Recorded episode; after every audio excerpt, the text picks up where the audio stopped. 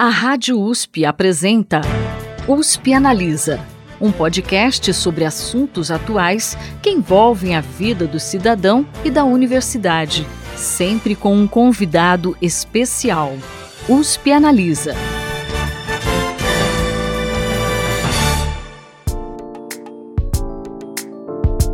Olá, tudo bem? Eu sou a Thaís Cardoso, jornalista do Instituto de Estudos Avançados Polo Ribeirão Preto da USP, e você ouve agora que no USP analisa uma discussão muito importante sobre racismo estrutural, um problema que afeta diretamente a vida de milhões de brasileiros e impacta nas taxas de violência, incluindo aí mortes em abordagens policiais e vítimas de feminicídios. Quem conversa com a gente é o presidente do Instituto da Cor, Elton Souto Lima, e o diretor executivo do Instituto da Cor, Vidal Dias da Mota Júnior. Ouve só o que eles contaram sobre esse tema.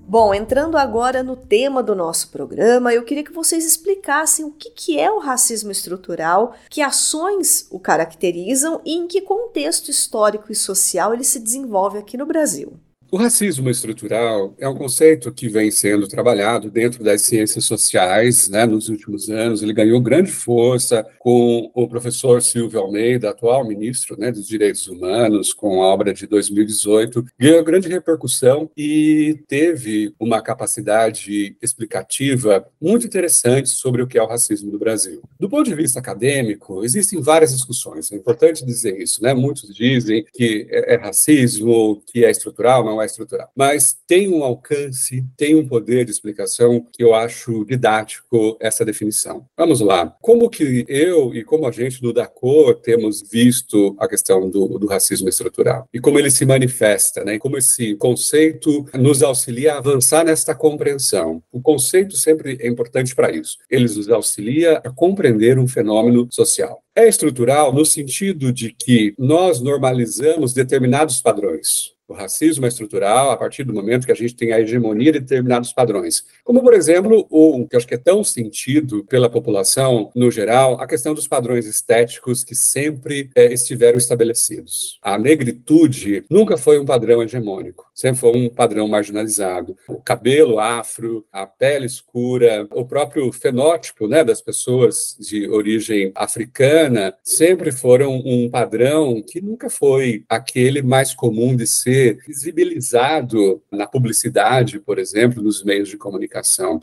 Essa é uma das formas que acho que mais contundentes e mais observadas e mais percebidas acho que por todo mundo, por pessoas brancas e por pessoas negras. Não há como negar isso. Apesar, né, a gente está tendo avanços hoje, né, isso vem sendo percebido, mas sempre por séculos esse processo se manifestou. A gente olhar para os anos 80, por exemplo, acho que boa parte das pessoas que estejam aqui ouvindo não viveu essa época, mas a gente viveu os anos 80 e até começo dos anos 90. Eu acho que quem olhasse para a publicidade, para a televisão brasileira, eu acho que a sensação é que a gente estava num país eslavo, acho que no mínimo um país eslavo em termos das figuras que estavam nesses espaços. E só que nós somos um país que sempre teve, a maioria da população, a população negra. Então, isso é uma das, das formas da gente ver o quão o racismo está estruturado, sem considerar essas outras dimensões do racismo estrutural, que tem uma dimensão institucional. Quando você começou a apresentar aqui o podcast, trouxe alguns dados e esses dados são aterradores, eles são assustadores, no mínimo apavorantes, ao meu ver, porque quando a gente percebe que a maior parte da população negra desse país, em índices que ultrapassam 70% em termos de estarem vulnerabilizadas, eu não gosto do termo população vulnerável, não, são vulnerabilizados em termos de acesso à educação, acesso à saúde, acesso à renda, acesso ao emprego, eu estou falando de racismo estrutural. Então, se a gente olha para a violência, quais são as maiores maiores vítimas da violência no país.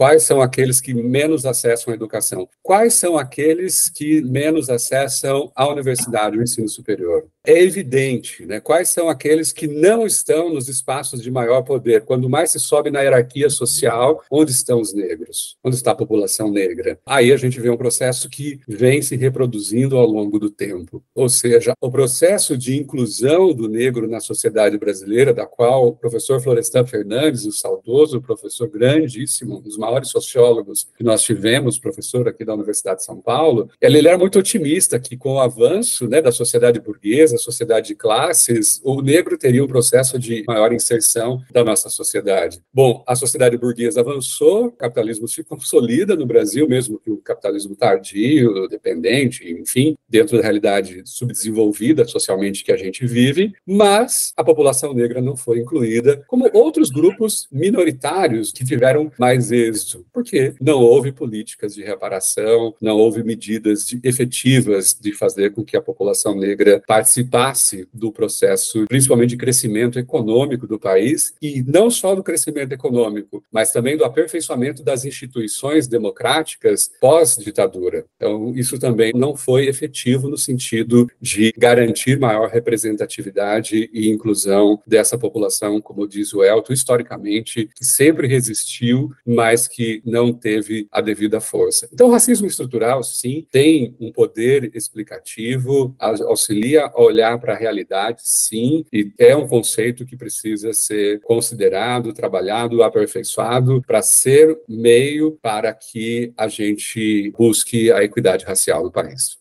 Só uma, uma coisa, assim, do ponto de vista acadêmico, que eu penso, e aí tem uma questão aqui para a gente pensar, né, em termos de decolonialismo, tudo. A, a sociologia, por exemplo, lida com alguns conceitos históricos que permanecem ao longo da história, quase como imutáveis, né, ou então com alguns ajustes e tudo e por vezes alguns conceitos que estão discutindo o racismo, eles já são combatidos logo de saída, né? já são enfrentados logo de saída e precisam ser reformulados, reputados logo de saída. E quando o Vidal traz uma questão de que, poxa, didaticamente está servindo para explicar e para acessar, inclusive, uma população mais amplificada que, de alguma forma, está colocando o conceito, isso é interessante, um conceito está na boca das pessoas. Então você vai para dentro de escola, você circula, você conversa com as pessoas, você vê na televisão um conceito de racismo estrutural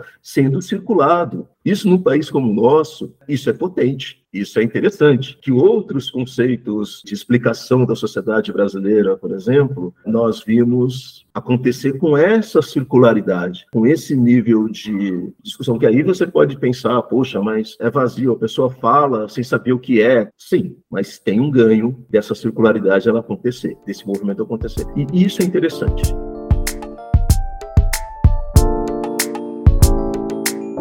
Realmente é muito importante difundir esse conceito para que a sociedade possa entender e repensar as suas ações. Bom, se você achou interessante o tema e quer ouvir a entrevista completa, é só procurar pelo USP Analisa nos principais tocadores de podcast e também no canal do IEARP no YouTube. O programa de hoje termina aqui, mas em 15 dias a gente está de volta com uma discussão sobre os impactos das ações afirmativas no combate ao racismo. Eu espero você. Até lá! Você ouviu USP Analisa, um podcast da Rádio USP Ribeirão em parceria com o IEA, Instituto de Estudos Avançados, Polo Ribeirão Preto.